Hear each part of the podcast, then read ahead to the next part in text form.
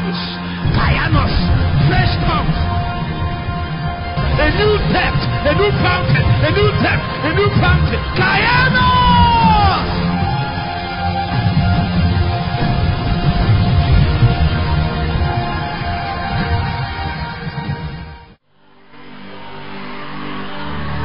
Jesus. Mighty. As I said, priesthood is eternally linked up with sonship. And you need to understand the ultimate agenda of God. His ultimate agenda is sonship, actually. That is why the scripture spoke to us in the book of Hebrews, chapter 2, verse 10.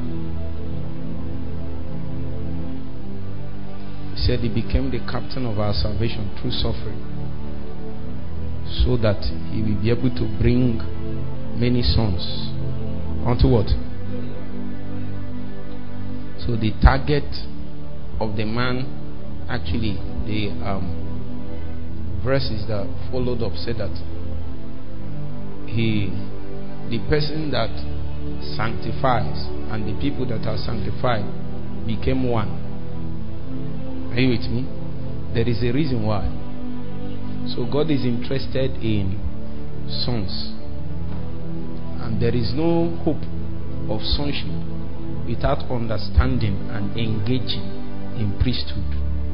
Anytime you see a man, a person, a preacher that is giving to priesthood, that is somebody that whether the person understands what he's doing deliberately or not, that is the person that is in pursuit of sonship.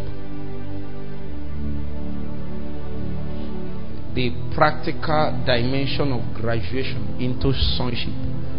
As you know, the word sons means a, few things in the New Testament is priesthood. It is priesthood that you begin to engage. Begin to engage. Begin to engage. So when you look at the book of Hebrews and look at the book of Leviticus, you will notice that it seems as if one represents another. One is Hebrews is like the New Testament and eternal order of what is revealed in the book of Leviticus. So the man that was writing the book of Hebrews said that um, the earthly tabernacle in itself has many semblance of divine ordinance. Meaning that what Moses really did was by um, the grace, revelatory grace, he was ferried up to the heavens of God and he began to pick things the way it was. And the instruction that God gave him was built according to what? Pattern. Because God's intent is to live with men. Say after me, live with men. That is why Jesus all those prayer of Jesus is not prayer. It is more like he's using prayer to itemize the heavenly order. Huh? He used that prayer to itemize what? The heavenly order. So he's trying to tell you that what happens when you what you think is prayer. Jesus is saying when you pray that thing, what he listed it as prayer point. When you pray it, what happens is that you allow the valve of heaven to come to this earth. So if sonship is our pursuit, then priesthood will be our duty, will be our obligation. Hmm? You know, last week we spoke about spirit cities and many things. There is one we didn't have time to touch it, but for emphasis sake because of what I want to say. If you go to um, the book of Jonah, chapter 4, the very last verse, can some, just project it for us. I just want to show you something.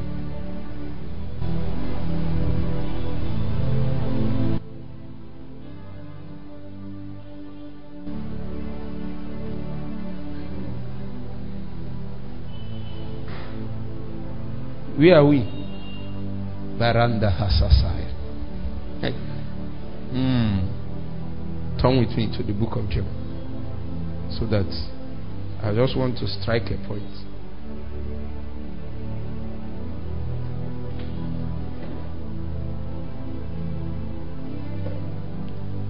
Jonah chapter 4. If you're there, say amen.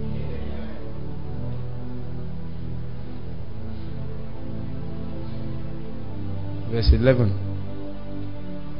The very last verse.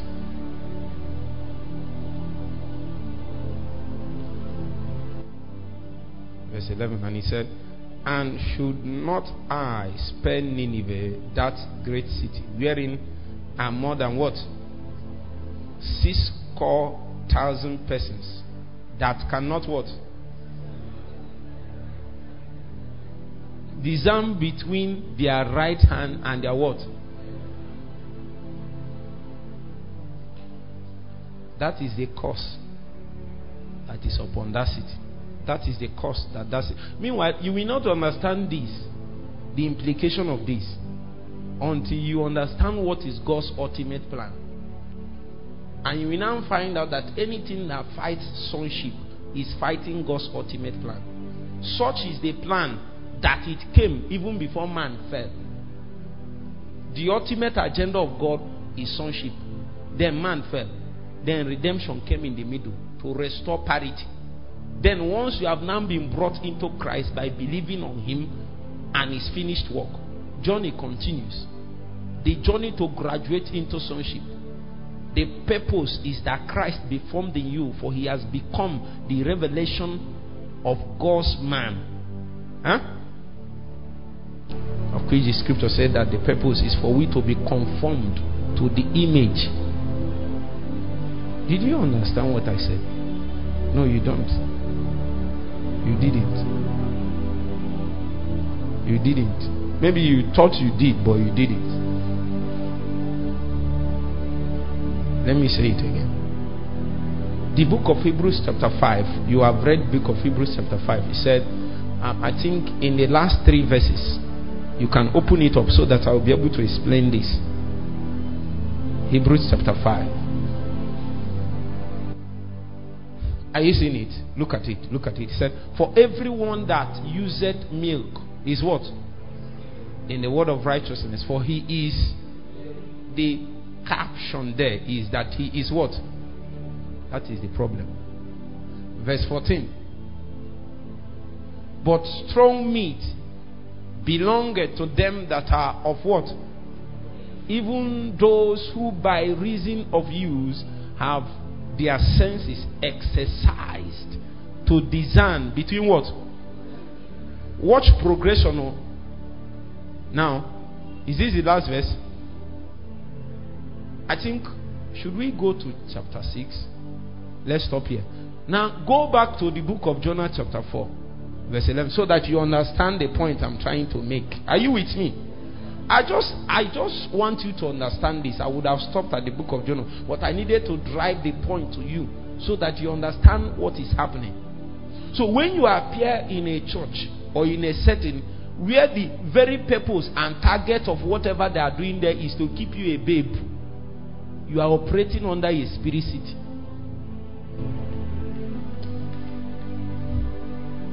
That's just the point I want to make. Anyway, I don't have time to go there because we are past that. There is actually, we didn't touch that topic. We didn't. And so, we hope to next time. We just opened it up so that you will go and do further study. Now, the reason why I said this is that um, if God's ultimate purpose is sonship, how does He plan to achieve it practically? Are you now getting the point? Are you getting it? If God's ultimate purpose is to achieve sonship, to uh, by sonship we mean maturity. Look at what is written here. He said, "And should not I spend Nineveh, that great city, wherein every man that is found in this city Six score thousand persons that cannot discern. So, lack of discernment, according to the book of Hebrews, is given to babes.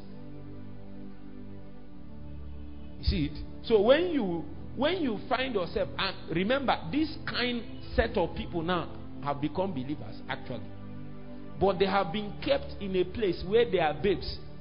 Ten years after you were born again, you are still the same thing. That is my burden for the body of Christ, actually. That is my calling. My calling is that I noticed for long that, that all of us were in church, we never became anything fast. We are just moving in a cycle, a cycle. Something to keep you dependent on the pastor. Meanwhile, Jesus is doing fast, fast to live. Jesus was doing fast, fast to leave the scene. He said, Greater works than this shall you do. For I what? Go unto my Father. What people don't understand in is that this is kingdom. And if it is kingdom, there is hierarchy. If you if you become properly aligned to what God is doing, just because somebody under you is rising doesn't mean that you stopped. If you stopped, you disaligned. If somebody is under you and is rising, that is not the reason to feel competition or to feel threatened or insecure. It, the, the truth is that you, you stopped rising. You disaligned yourself from the life stream that came from the throne of God. Men that are aligned, they are not afraid, they are not insecure. Because they know that in the kingdom there is hierarchy. If you are under me and you are rising, it's a proof that me too am rising.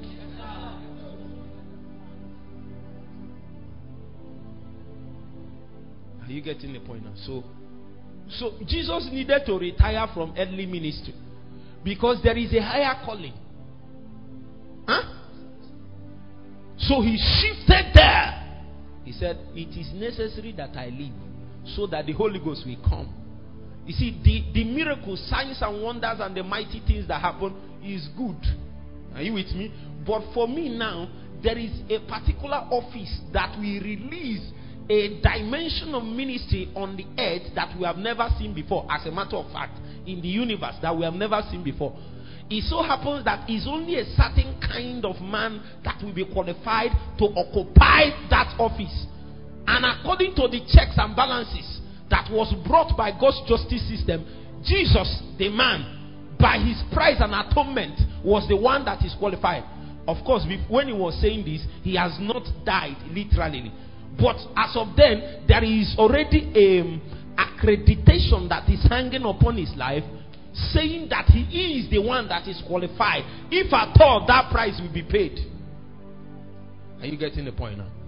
So when he now noticed, he now said, he trained his disciples. When he noticed that a few of them, Peter said, Thou art Christ, the Son of the living God. He said, Yes that if there is any one of you that can catch the revelation of Christ, then it's time for me to go.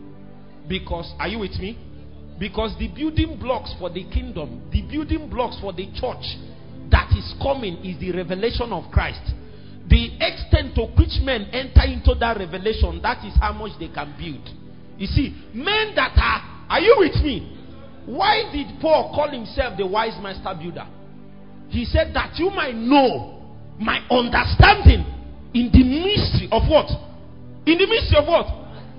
Ah, in the mystery of Christ. Are you getting the point? The day Peter ever said that thou art Christ, the Son of the living God, Jesus said, Is now enough. I can die and hand over the mandate to these men that understand that the building blocks, the stones with which the church is built, is the revelation of Christ. So Paul came and said, I am the wise master builder. And when he said it, he made another statement in the book of Ephesians. He now said, That you might know my understanding in the mystery of Christ. That is what qualified me to become a master builder. How much I have entered into this knowledge, into this um, um, reality, into this mystery called Christ. It is from there that I began to build.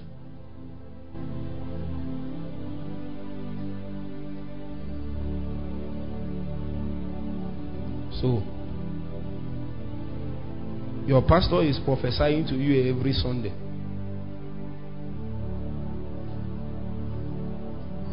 He has kept you a babe.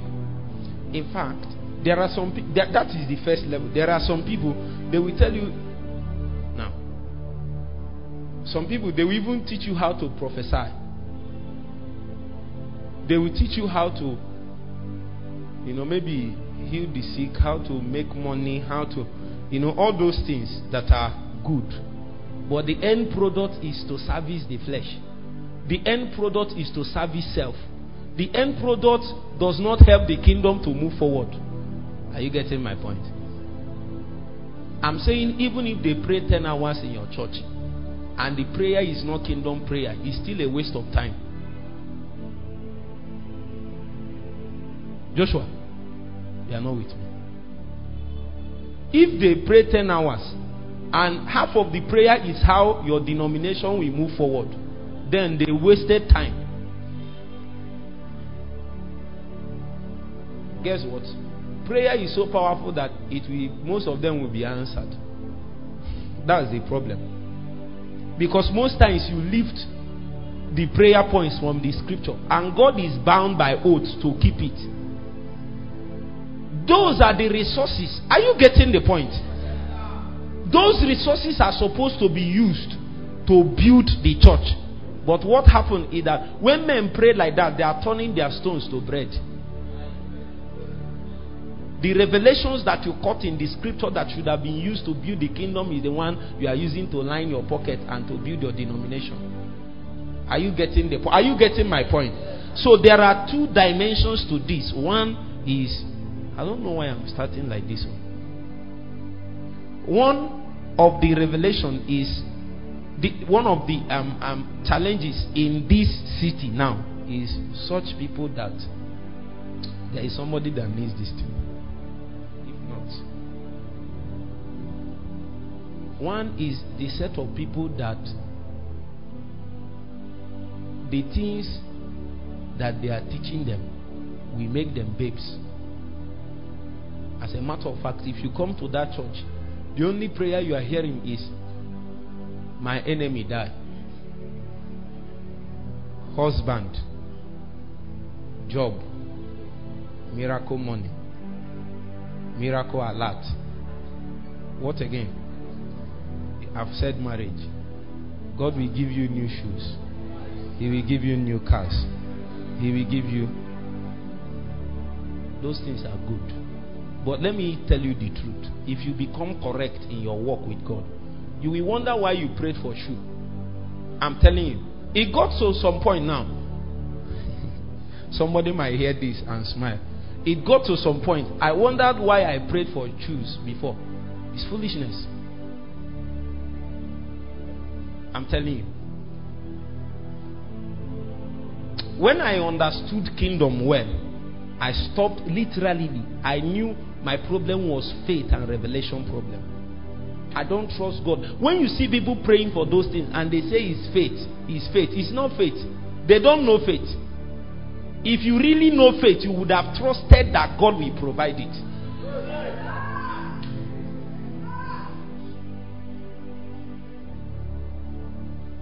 Maybe he is deaf. Maybe, maybe we should believe you and leave the scripture that says, Seek ye first the kingdom of God and the righteousness, and other things will be what? Don't seek it, it will be added. Are you with me? So I'm not saying God can't answer you at your level. I'm saying that level is babyhood. Are you getting the point? That is all my point. I'm not saying because there is multiple answers, and that is where the body of Christ have stayed for long. Then something will stir up, and then we will need a man of stature in the spirit to stay the hand of darkness. Lo and behold, some of those people that have cars, have wives, things are okay with them in the natural, and you thought that those things that happened for them is as a result that their natural growth and exuberance literally means that they have grown in the spirit. So when those seasons come, you expect that they should stand for God, stand for the family, stand for the body of Christ. Whose side? That thing they are doing is just something that Satan can give them. I know it's God that gave them, oh, but Satan can also give it. Are you with me? Now, that is the first level. The second aspect is the people that went ahead trying to teach you the things of the kingdom and still collected it for selfish purposes. They said prayer now. Are you with me? There are people that you come, they, they, they emphasize prayer, study, anything. Or you come, you just sow money and Some people try to maneuver me to do that. They don't know we died before we came. You don't know. This is a business town. Do you know how many people have come here and say, Man of God, I have my business is suffering, suffering. I say, Come to bed pants. He ran away. But you want me to be praying and fast. You, you lied. It's not me. You met the wrong person. Meanwhile, guess what? If I pray for the person, it will work. Then you, I will now base my success in ministry by the fact that I'm raising goats. I'm raising goats now. Because those people will fill your congregation and you will think anybody is there. After 10 years, when your anointing has finished, all of them will disappear. When we go long enough in the body of Christ, they will become. They will become. There is somebody I want to call. Should I call him? They will become daddies that are frozen. The Lord give you understanding. Because they were in church, they were never part of us. That somebody is in church and quotes scriptures, it doesn't mean he's part of us. Many things brought many people. There were people that came because of themselves. They do it in your church. Ah, it's good. Are you with me? There are people that followed me those days because I was I'm not looking bad. Are you with me? wait, wait. The Lord give you understanding. You miss the point. You miss the point. You miss the point. Let me tell you how, the other side of the story. you just you just heard half of the story. The other half is that they used to say I'm mean. I know people say I'm strict now. You don't know me, or if you know me in campus days, go and ask the people that know me in campus days. I am one of the brothers that refuse to do fellowship. There is what we call fellowship in UNN. Is it not? My sisters are here. There's what we call fellowship. When you finish fellowship, you now go to fellowship. There are female hostels in UNN. They are along the road. So if you are coming back from fellowship, it's easy to divert.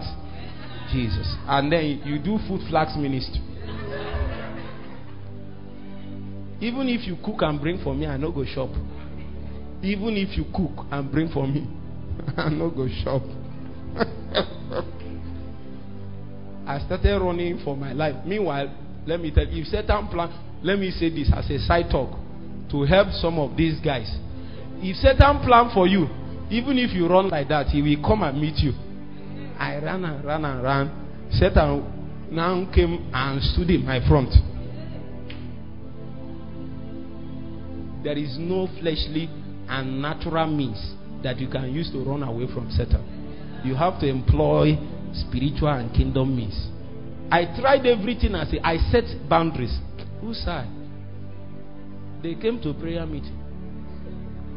Prayer meeting. Huh? We were praying. Ka, ka, ka, ka, ka, ka. Should I warn you? If your eye is open outside these days, Open your eyes three times in prayer meeting.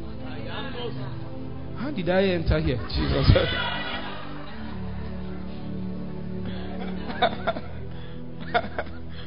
yeah. So that that you understand Nineveh.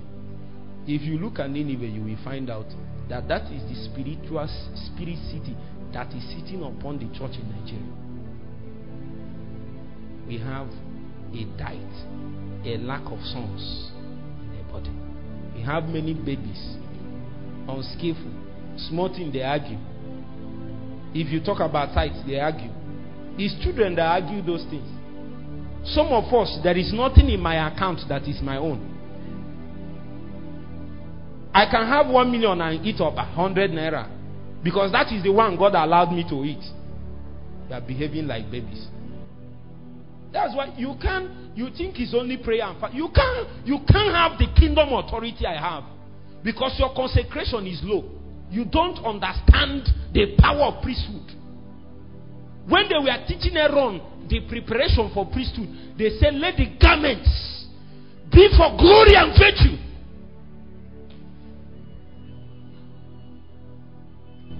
there are certain things they told them to do. You don't just appear. You are no more a normal man. Are you with me? So, calculate your life and you find out you are a baby. John the Beloved was a teenager when he started. But when they finished, they numbered him amongst the apostles. See, it's not about age. Your father or your mother might be a pastor. Am I right? Okay, Jesus. I'm not saying this now. Forgive me. My own. Okay, let me use my own. My father and my mother are pastors. They did well. But they did well. But I, it's my own belief that this city would have been held for Jesus. This state, this region, Nigeria. It is a man or men that should have sat in their seat that didn't sit there that made this nation like this. Meanwhile, are you with me? Meanwhile, some people can see where God ordained them to sit, and that is where they will sit and legislate and govern the cities in the spirit that superimpose in the natural, but they lack the capacity to sit. When Jesus came to sit on that throne, then they opened the seven seats. What was the testimony? He said, Thou art what? Say after me. That is the testimony that comes upon men that have achieved the right rank and stature in the spirit to sit on thrones that is required to administrate spirit cities and territories. Are you with me? Meanwhile, it is not a gift. That's the problem.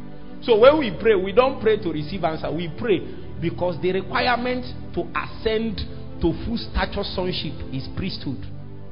And the greatest molecule in New Testament priesthood is prayer. The greatest molecule in New Testament priesthood is what? Prayer. So we don't pray. If God if God give you shoe now, it's not priesthood though. So when people say prayer, when I say prayer is priesthood, you need to understand what I mean. The kind of prayer that is priesthood is not the prayer that, that takes care of all your personal needs. As a matter of fact, the administration from God that takes care of your personal needs is from um, the valve of the finished work of Christ. That is why, irrespective of your spiritual state, are you with me? You will still receive. Even while you are in sin, even while you don't, there are many things you can be doing and still be receiving things that is administrated from the finished work of Christ. Jesus doesn't heal us because we deserve it. We are never healed because we are healed because Jesus has paid it. Are you with me? But there are certain things that doesn't come. The truth is that there are finished work of Christ, finished works of Christ. But there are ones that are not yet finished. That's the truth. If they are finished, then he doesn't need to be a high priest. The question you ask yourself is why is still a high priest there? What is he doing?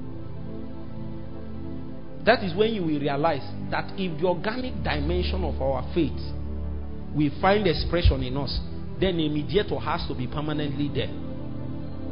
Making sure that the things that he bought and the things that he achieved eh, will be administrated into your heart.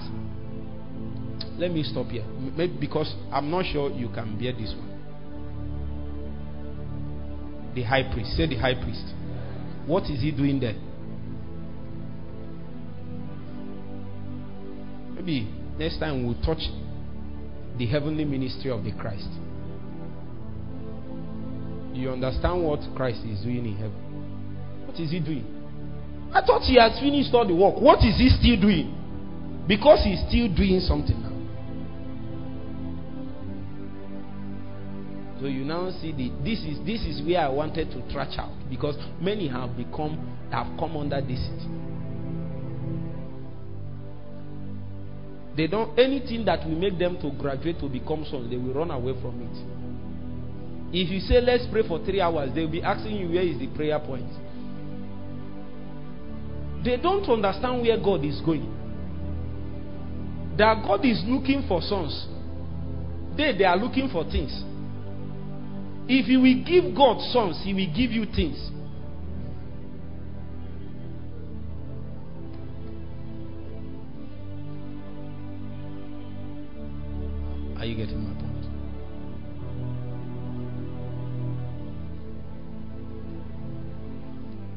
Me personally, I'm obsessed with that word, sonship.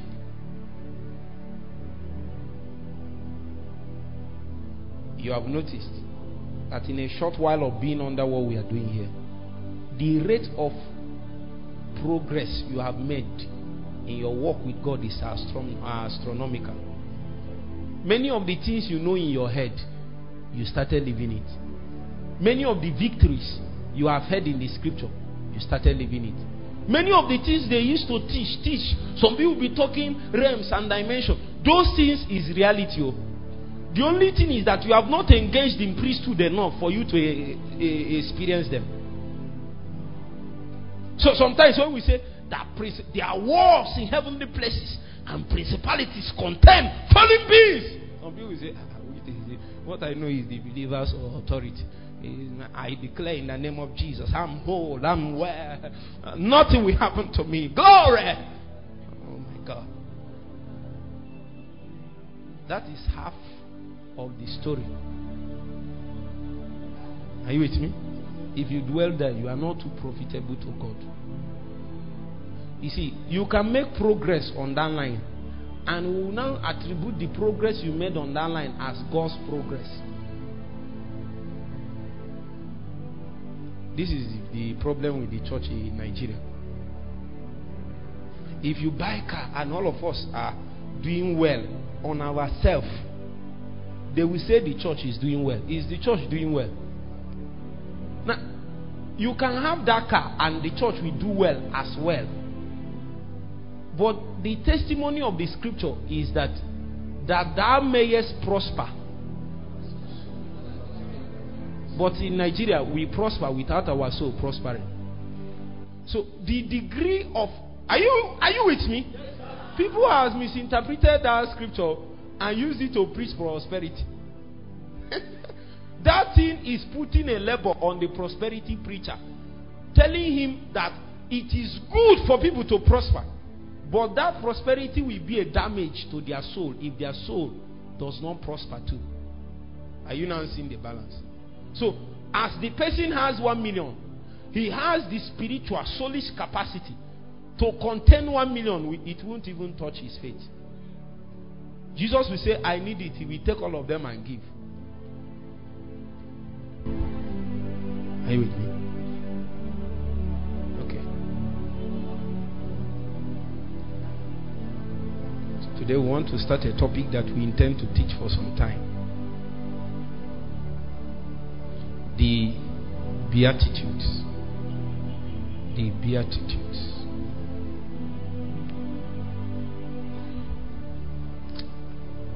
I'm not sure this is what the definition, I'm, what I'm about to say, and I'm not sure you will see like that in the dictionary.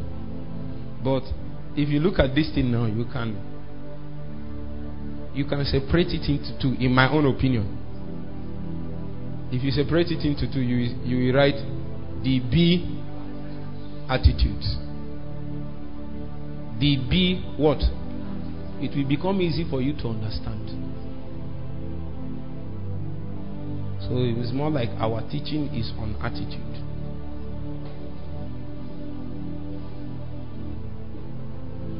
The attitudes that you become and the attitudes that help you to become. You see, the Beatitudes are the principles of practical Christianity.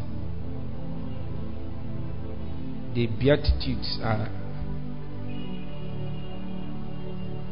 the principles of practical Christianity. Let's assume that you have now trapped the mind of God. You are you with me? You understand God's mind concerning matters. As a matter of fact, part of the reason we are teaching it is that many people don't even understand the mind of God concerning matters in a practical way. Are you getting the point?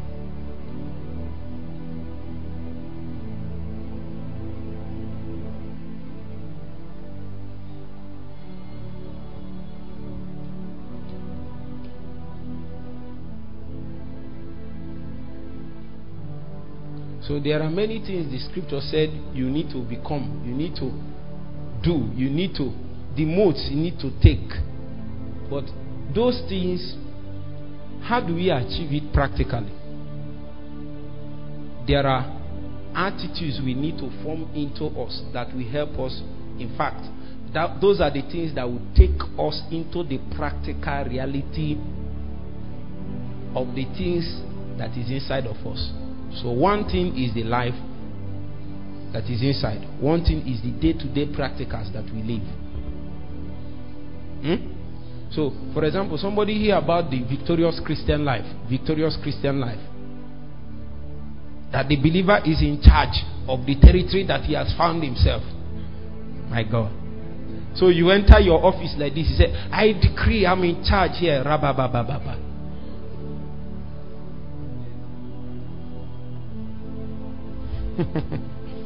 you know, somebody sent me some videos.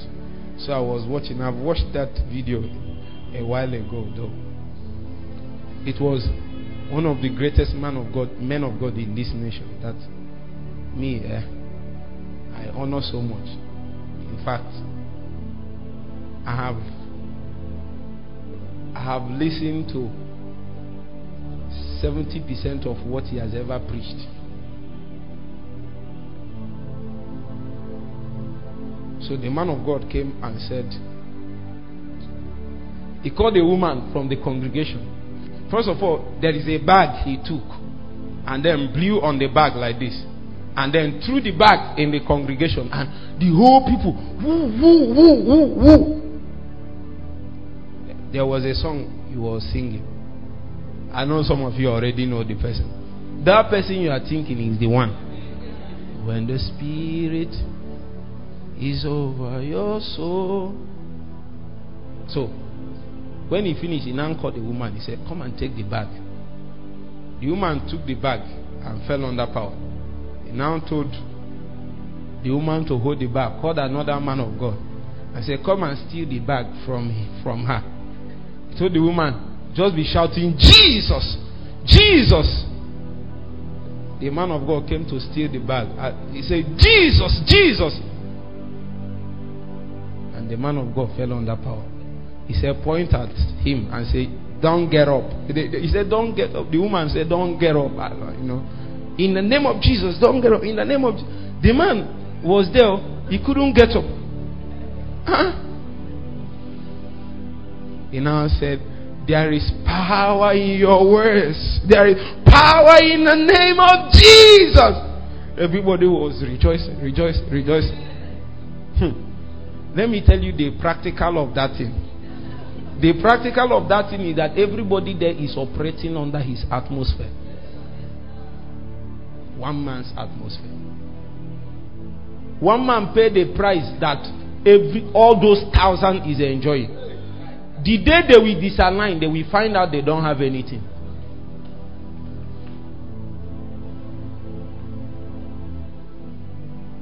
I want to help you. Because I have seen my friends, they finished watching those things and sold white suit. And then appeared on the stage like this. With white shoe and everything. And then nothing happened. There is one that went on the street and he was trying to minister Holy Ghost baptism, trying to minister Holy Ghost baptism. You know, are, when you watch those people, the way they minister Holy Ghost baptism, you, you think it's easy. I was watching one today. He just wore one jacket and came out. He walked like this and said, They didn't know there is more for them today. Pruvra, Shadib. And people were falling like this. I said, Jesus, give me, give me small now. Then he met some group of pastors and did them like this. They fell. So when you finish watching those things, you won't know that the way the man speaks, he doesn't tell his story. That is why sometimes some of us are here to tell you his story. There is, he has a story that he doesn't tell people. So people look at just those things he's saying and he works for them because I don't want to go. A horn like that makes a lot of things easy for you until you step out in a dimension of your own to try to accomplish such a ministry. And you find out that you need his process. Not just that anointing, you need his process. The man goes to the bush and be groaning, not several, no, not that. He's groaning. And many times the hunters wanted to shoot him. Then he will come out and wear white suits. the Lord help you. Don't go and wear white suit when you have not groaned. Are you hearing what I'm saying? The man groaned for years. He ate the scripture. Not read, he ate it. So when he said the word of God, the word of God he's saying is not the same thing with the word of God you you are saying. It's not the same at all. He is speaking from a standpoint of a man that ate the scripture. He bring every piece of the scripture and stay on it, stay on it for days, for weeks, for years. And then you just since he was 12 years old, he started crusade. 12 years old. You you are 25 and looking for who will lay hands on you. Man of God, impart me, impart me. You better go and fast and lay hold on your, you know, looking for. How did I get here? Now,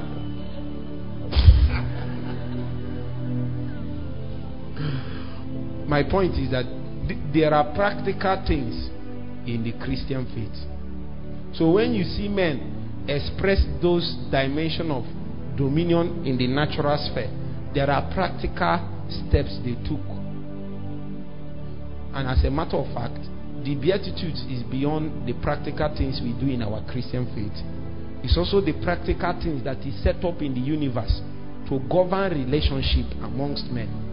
As a matter of fact, um, whenever you hear Beatitudes, it speaks about real, the relationship. One, relationship with God. Two, relationship with men. And three, relationship with the creation.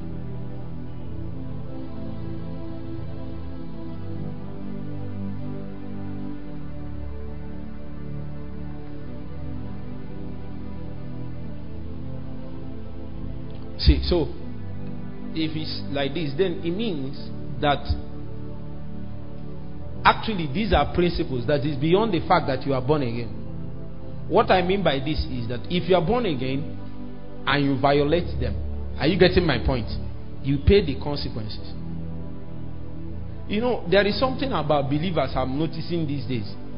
They they feel that once you say once you just when once you say uh, today I accept you as my Lord, as my Savior. That means it has exempted you from every other duty, every other obedience, every other thing. Are you getting the point that the mistake? So they, they, they feel that once you are now born again, you can insult your mother, insult your elders. You can be proud. You can do many things. Just because you are born again, there is no more consequences. Is it true?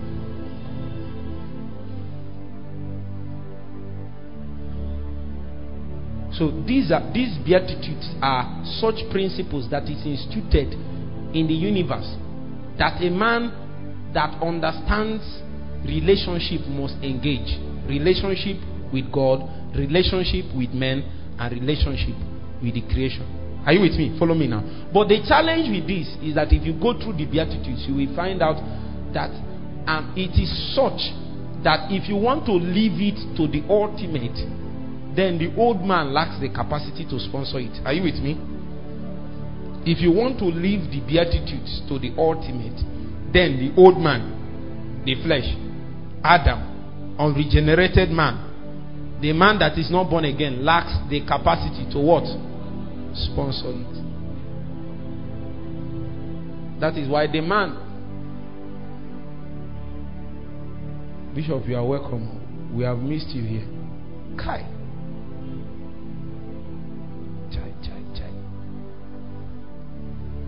The the unregenerated man lacks the capacity to do many things. What is the problem with the law? Is it that he is bad?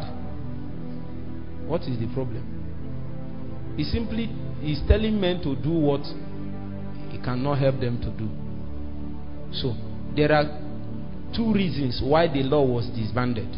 I will just mention one because of the emphasis we are here now. The scripture said in the book of Hebrews that the law was disbanded because it was ineffective. Say after me, ineffective. So there is a target in the heart of God. The law lacks the capacity to achieve that target. It will just tell you, this is what you need to do. Are you getting the point? The truth is that when you now know what you need to do, another thing is now doing it.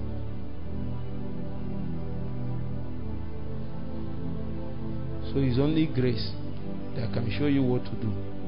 As a matter of fact, it helps you, it gives you all you need to do what you need to do.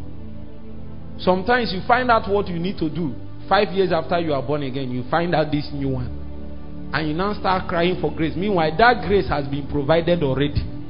Before you arrived the point in your journey where you needed it. Are you with me? But the law gives you demand and can't help you. It's like the Pharisees. They will just be telling you what to do. But if you fall, they will not lend one hand to help you. So the law was disbanded. Because God is not bringing the law to punish you, God is bringing the law to reveal His righteous standard. Are you with me? So that men will cry out for grace. That is why the scripture testified that the law is the schoolmaster. Say after me, schoolmaster. You mean you know who the schoolmaster is? The schoolmaster is the one. Is what some of my sisters here are doing. You are teaching somebody. And sometimes the person want to go and groan and go for administration instead of reading his book. And you refuse. He doesn't like it.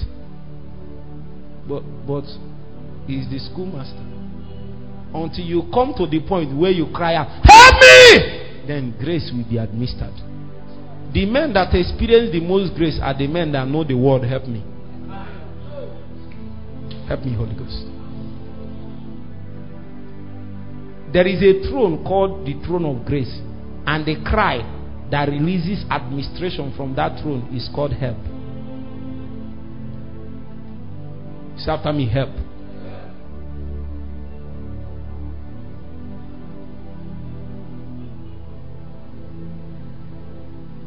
See Wherefore the law was our schoolmaster to bring us unto Christ that we might be justified by what?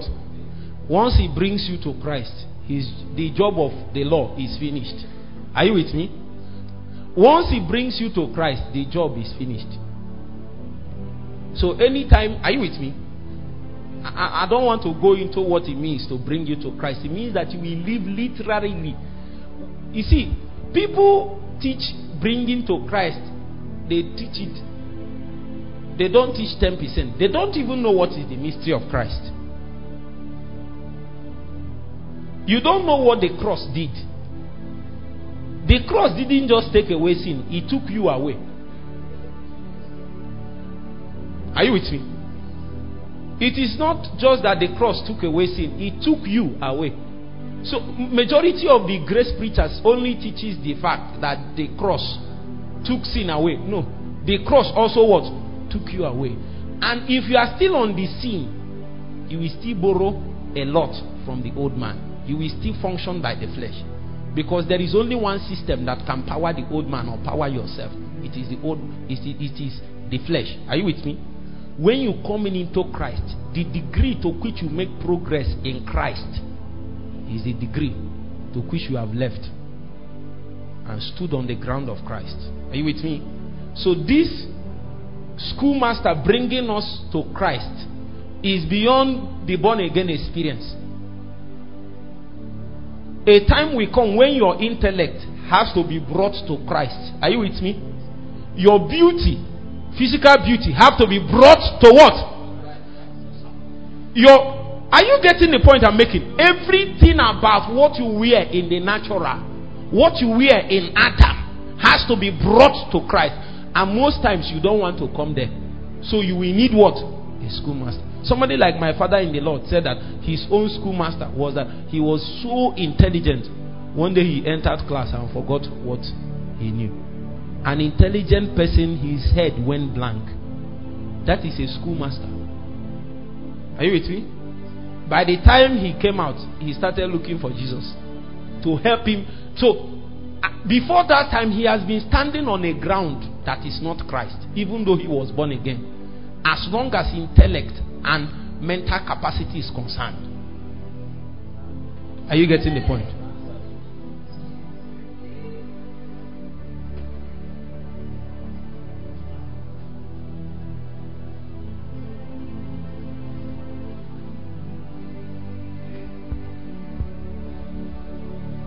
Matthew chapter 5, verse 3. I think this is popular. I have said that to properly understand Beatitudes, you must fundamentally understand relationships. If you have not written it, write it. To properly understand Beatitudes, you must fundamentally know as much as you can about relationship.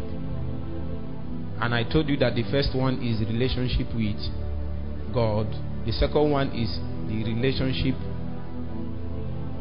with your fellow men. And the third one is the relationship with creation. I know when I said creation, some people will wonder how does creation work? There is a way you relate with this earth, you will not benefit from the earth. Because what you don't know is that there are universal laws that are put into the earth. The earth is an element. The young man that was teaching last week, he was, he was trying to, you know. Man was created in such a way that the materials with which this earth is made, a little bit of it entered into your own making. That is why you are able to survive on earth. You can't survive on the moon.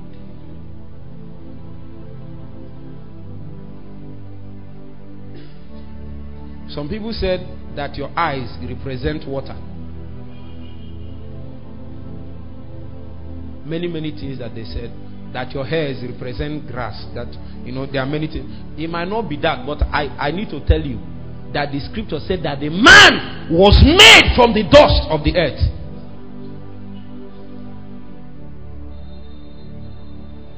That is the basis for compatibility.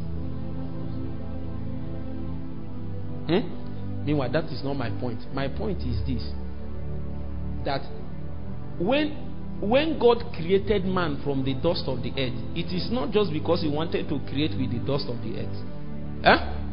It is because of these laws and compatibility. Are you with me? You can't be creating Are you with me? You can't be creating a being with a celestial substance that is supposed to stay on terrestrial terrestrial plane are you getting the point now? That is why Paul was speaking in the book of First Corinthians chapter 15. He said that there are many clothings and there are many bodies. There are bodies terrestrial and there are bodies what? It depends on where you find yourself operating. but what is important is that there are bodies. My point is this these are fundamental universal laws that even in creation, God have to obey them in creation. And you, on living on earth, you decide to disobey them. What will happen to you? You suffer the damage. You are just moving against the wind. Are you getting the points I'm trying to make? So, um, I don't want to go into this one very deep because many people went into this and they went into error actually. But the truth is that there are ways you relate with creation actually.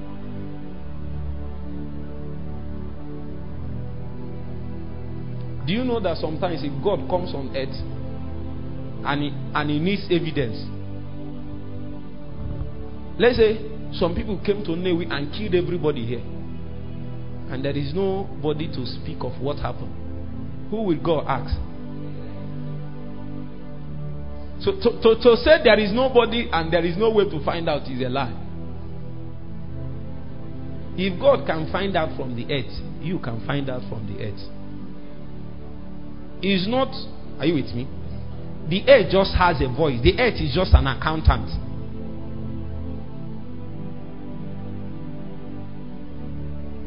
So there is a great prophet that went to minister in a very city. And that city was where they fought Second World War. And there was a massacre, a genocide in that place. But they have built the place is now fine. I used to preach with this thing all the time. The place is now fine.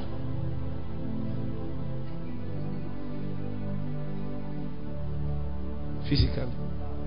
But in the spirit, the prophet entered and he saw two giant territorial fallen angels, not normal demons and other that their head you can't see where it's stopping. Giants! They were sitting two, they were sitting at the city gate.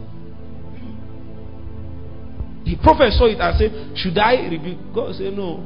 I just showed you. I didn't say do anything. These people have the legal right to stay here. He said, Why? He said, Look at the genocide that was committed on this land. And the land is still crying out for justice.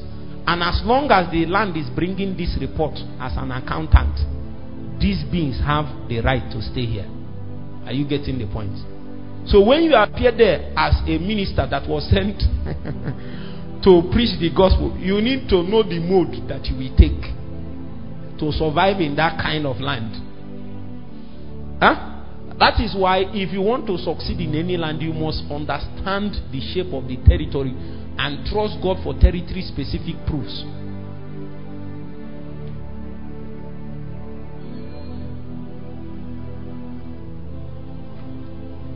There are things you do for your father, he doesn't believe yet that God called you. Until money enter your hand. You have seen it now. All of us now. Tell him that the, the, the miraculous is happening, the supernatural, the supernatural. The man is eating his evening meal. Because in this place, we, it's not anointing that proves that God called you. In this place, no. We know. If God called you in this place, there must be a way for you to sustain that your call without touching your hand in evil. That's the way they know. That's how people now started knowing they called me. Oh. I heard a story one place. They said some big men of God. I said, small me, me that is hiding like this. I come early in the morning and leave in the night. I don't know how people manage to see me. They, they said that Shedu is now organizing program every month. That if you see the money he is spending in program, my brother, my sisters, all of us are here now. Where is the money? Is the flyer that Texas used to do for me. Oh. That's what I will now post on social media. Some people will see and say I organize program every week. His flyer. His flyer. Jesus help us.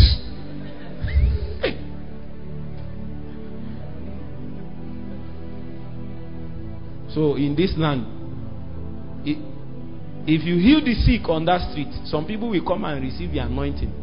When you finish, they will go.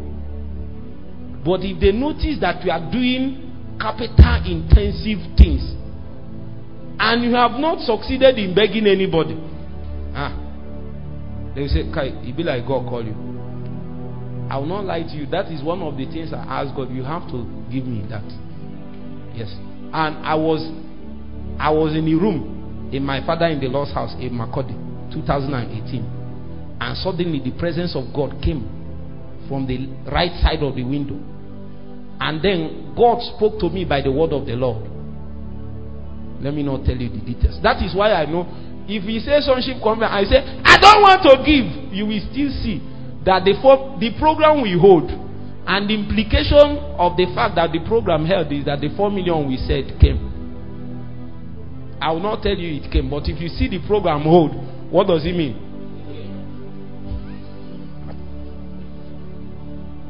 I told God, you have to, you have, is an encounter that brought us. It's not because we have anybody. Oh. As a matter of fact, everybody that is anybody that I know became my enemy. I don't know why Satan steered them against me. I don't know. But he made us strong. He made me to trust God to the point of death. If I don't trust him, what is my other plan? To go to my father and mother. To go to who now? Many people that are expecting you to fail. Trust Jesus. Oh. People are waiting to hear. Uh-huh, I told, I told you. Eh, you are. I told you. And they will not hear it in the name of Jesus.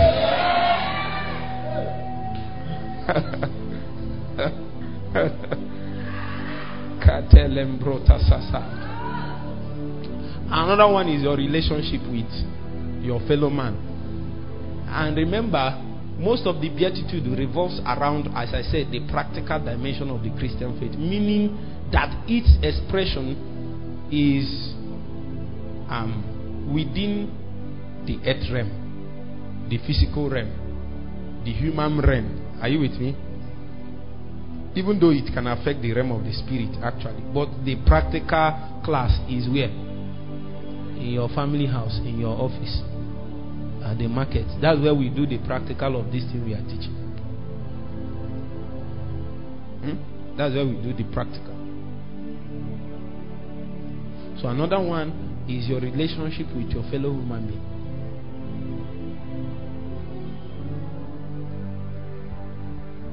Is the B attitudes.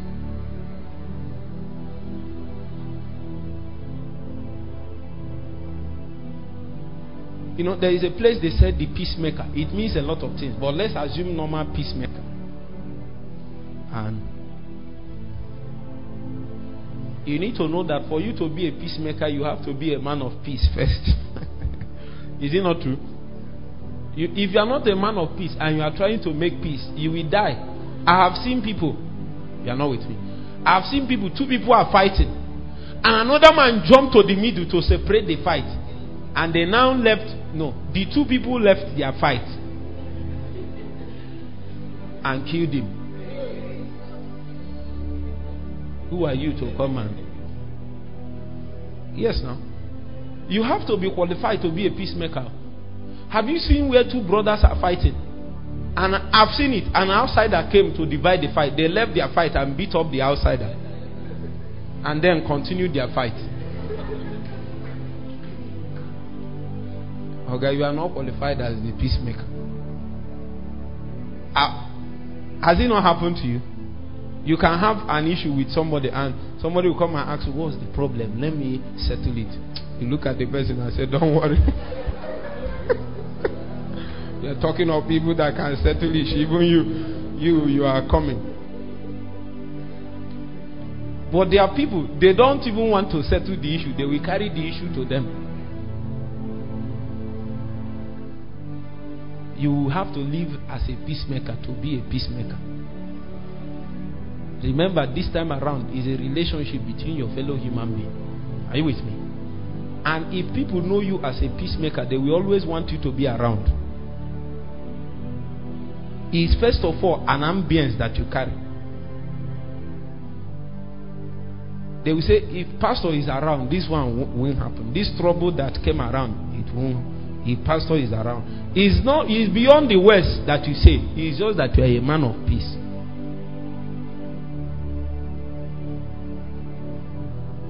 And being a man of peace doesn't mean you agree to everything. No. There was something I was watching. And a young lady said he would divorce the husband. Do you know why? Everything he says, the husband agrees. You are a stupid man. You didn't do anything. Forgive me, honey. You didn't do this. You didn't. Do, do. The woman will be. He said, he said, Forgive me, honey. Anything you do, I am the one that is wrong, honey. Anything you do, I offended you, honey. Anyone you do, I. The woman said, Kai, no. He's not a robot. How can you agree? How can you agree to any everything I because the woman actually know she's exhibiting bad attitude. And she's waiting for somebody to groom her. Because what the scripture spoke about the husband, a priest over her, over his household, is tend the garden and keep it. What did I say? Tend the garden and keep it. You allow your garden to be wide. And you say you are a husband. You want you say you are a husband. The, The only reason why a woman won't listen to you is because you have not lived a certain kind of life that is worth emulating. When you live it, even a woman will want to follow you.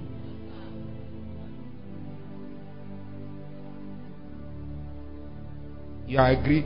He said, Let's go to party. You agree? He said, I saw a guy outside, and the guy kissed me, and I'm having feelings for him. He will say, Forgive me. I said, Yes, now. There is a guy, I read it about Will Smith that it happened to him, him and the wife. Is it not true? No, it's not only Bible I read, Jesus.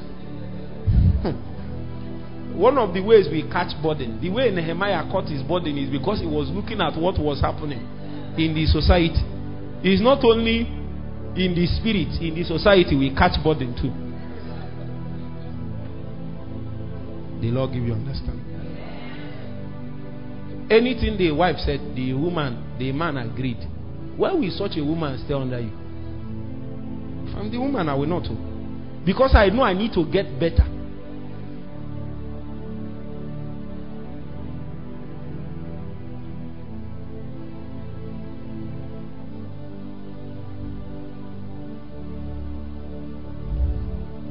And the other one is with your God, your maker. Anyway, I don't need to emphasize that one. I think everybody knows that everything rises and falls with your, on your relationship with your Maker. Matthew chapter 5, verse 3. We will read to verse 11, and then before I start, I will just lay some theological background. Verse 3 Blessed are what? Let's read together. Because do you know what I noticed?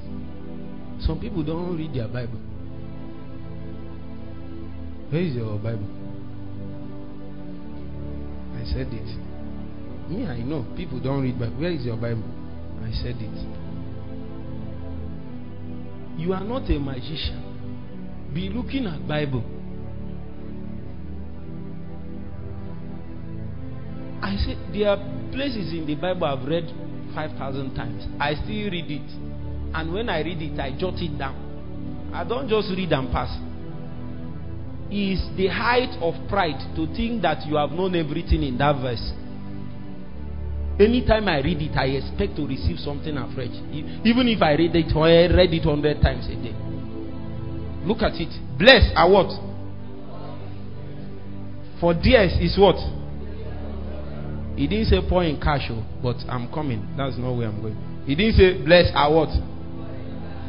That's that's what some people interpret when they read this thing.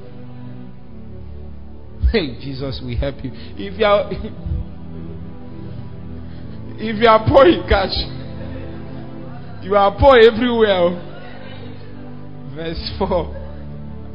Blessed are they that mourn, for they shall be what? This is a strange dimension. This is one of the principal office of the Holy Ghost. Continue. Verse 6. Verse 5. Blessed are the meek, for they shall what? Meekness is not exactly the same thing with humility. I will show you people when I start teaching. Because I know experientially. One of the ways to know a meek man is that you cannot quantify his strength. Because when you look at him, he doesn't say what he can do. Somehow he hides his power. Somehow Jesus lived on earth and people didn't know he was the Son of God.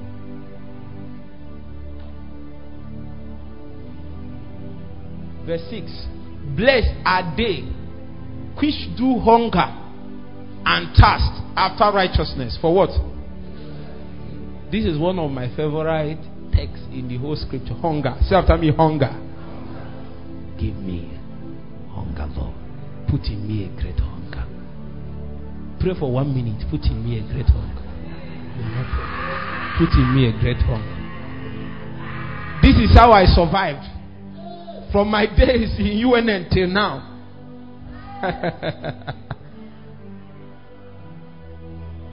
Twelve, thirteen years after. Hunger, hunger, hunger that will never die. In Jesus' name. I've not started teaching it. Verse 8. Blessed are what? For they shall what? I will still get there. Have you seen people asking God for mercy to help them around their life, but the their housemaid, huh? The food you give the housemaid, even the dog will not eat it, and you are asking God for mercy. I'm coming there. That's not. I'm still coming. You will find out how guilty many of believers are. They can't live the practical dimension of the Christian life and they suffer damage because it is life, men, creature that the response of the. When God say, "I've answered your prayer and I will bless you," maybe it's money. Where will the money come from?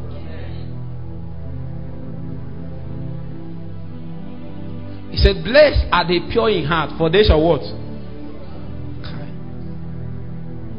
I'm coming. One of the number one key to encounters is the state of your heart. Not first what you were doing. Yes. Now I'm not I've not started touching this.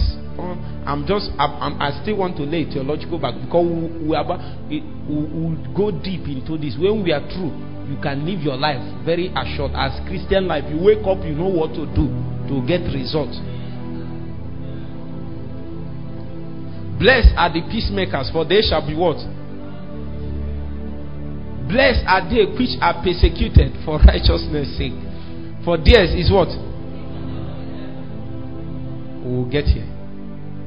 This is the testimony of the last day witnesses.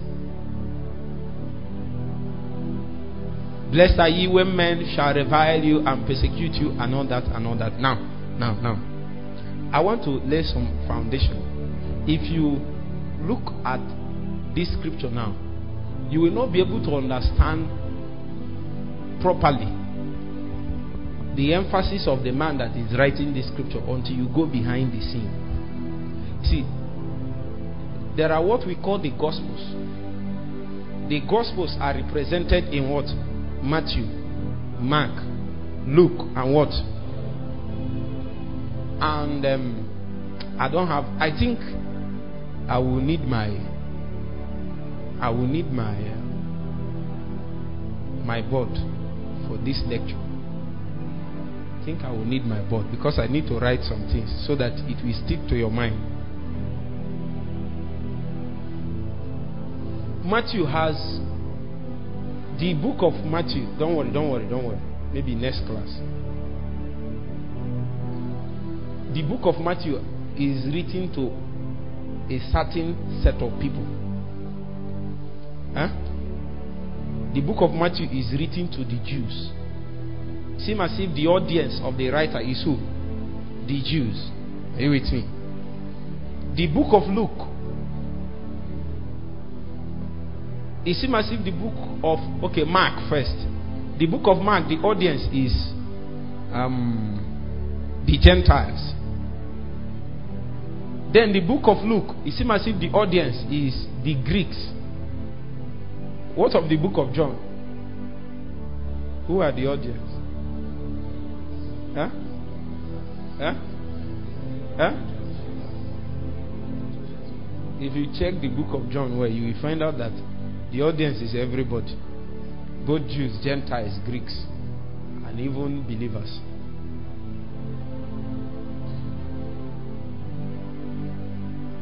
Now, if you look at the book of Matthew, you will notice that there is a theme there.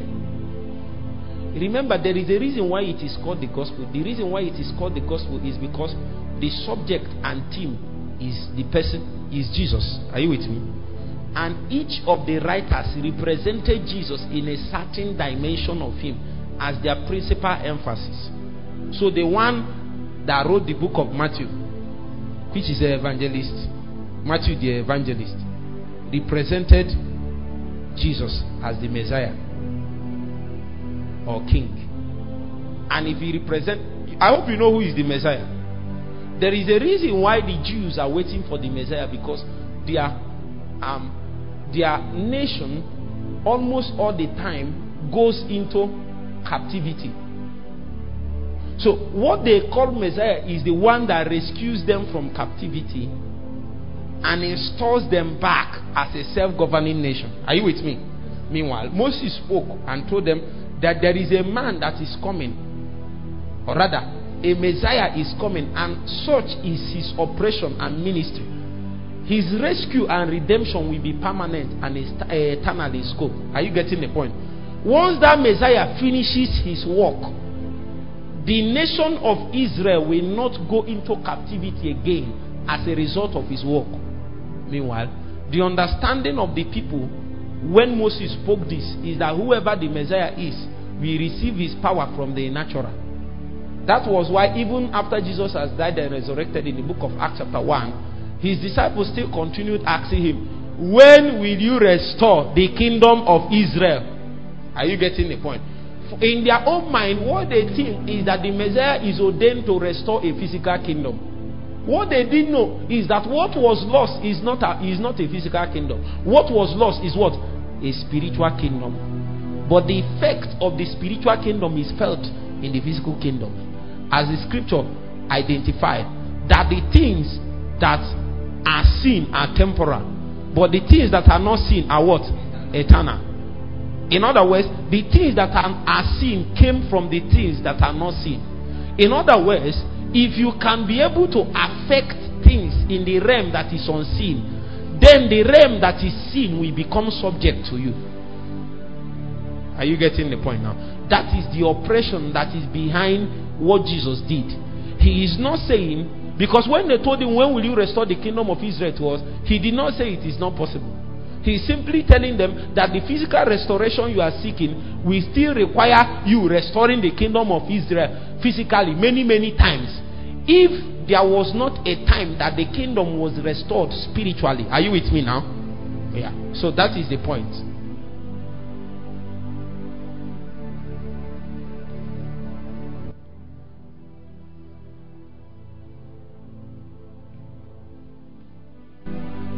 So um the book of Mark represented Jesus as a servant, the servanthood of Jesus.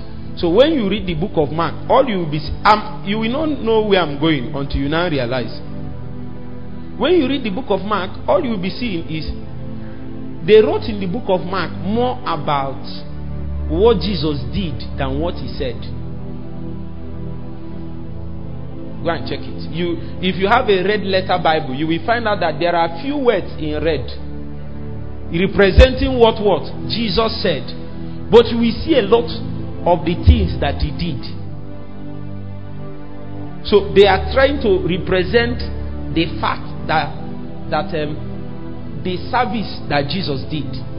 Then the book of Luke represented the humanity of Jesus the humanity of Jesus. That is where you will hear the word Son of Man a lot.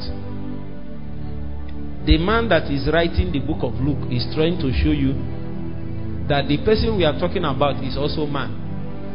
And you need to know that part of, in fact, what qualifies Jesus to be your Savior is because he's a man. So he is fully man and is fully God. Because that is what the book of John showed us. The book of John is there to represent to us the deity. Say after me, the deity. The deity of Jesus. That he is fully God. As a matter of fact, when the book of John was starting, give me the book of John, chapter 1. It began to show you, you know, I went to Kaduna and I did two days crusade, 2018, January. The message I preached on the first day was lost. That's why I used to fight God's love. He, he doesn't know the fight. The fight is about the next generation. Like they were playing pressing tongues today. Do you know when that thing came out? 2018. There was no form. Nothing, nothing, 218.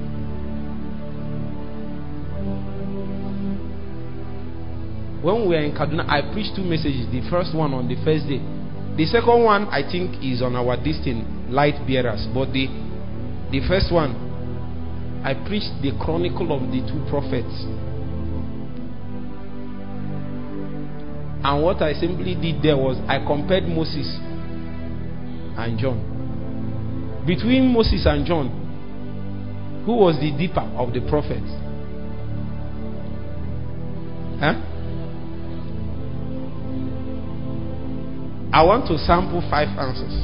You. Moses. You. You. I need two ladies. Raise your hands. You between Moses and the first answer.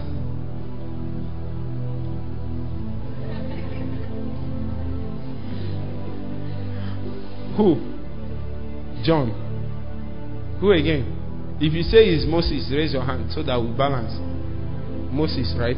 So we have two Moses and three John. Anyway, to save time, the answer is John. In the beginning was the Word, and the Word was with God, and the Word was. I don't know how John traveled, but when Moses was speaking, he was speaking from the standpoint of creation. But John was speaking from the standpoint of the Creator. It's not the same thing. No. It's not. They are entirely different. And the, the power and authority of their ministry is traced to this. Are you now seeing the difference? It looks as if they're the same, they're not. Oh.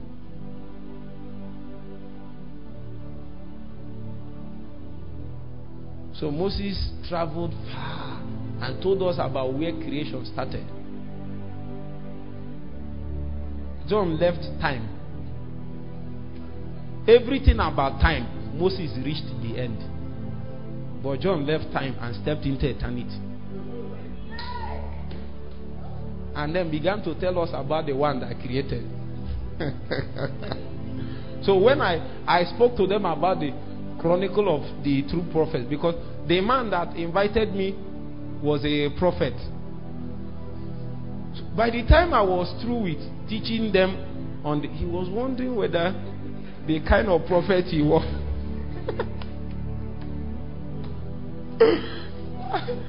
the Lord will help us in Jesus' name.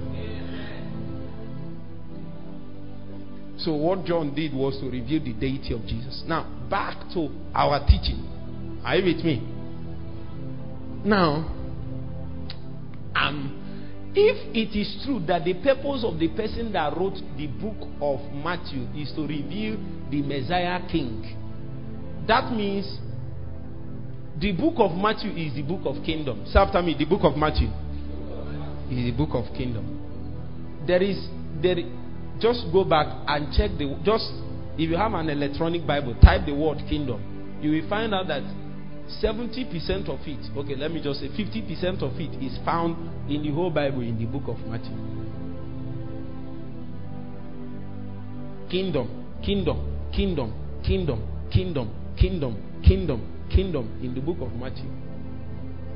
And the setting of our teaching is kingdom. And when you come into the kingdom, there are many things that is found there. Are you with me? One of them is the government. Another one is the lifestyle of the kingdom. This teaching now is about the lifestyle. Let us pray in Jesus' name. Tomorrow we unearth the lifestyle. Pray in the next one minute.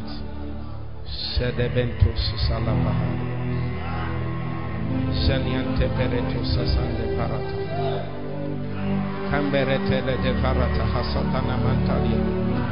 Sile vere takabaha sasande le pana. Susalabante preta bahatata. Sadi, Sadi, Paras.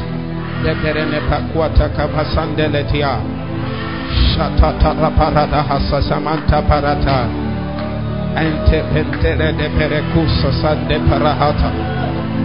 Satemanta paparana maham paratali. Siata parana maham peretelia. One more minute. Sitambreta parata pahaska betana manta. Satipande breta peveniata verene pakwa. Santara, Santara. Abraka pata papa paska daka papanta. Mata pamba prata papa papa po. Azitam pepetenia tapapata patata. Papata papata papata papata. Shapata papa papa papa pata. Sapata papanta paprata patata. Aito. In Jesus.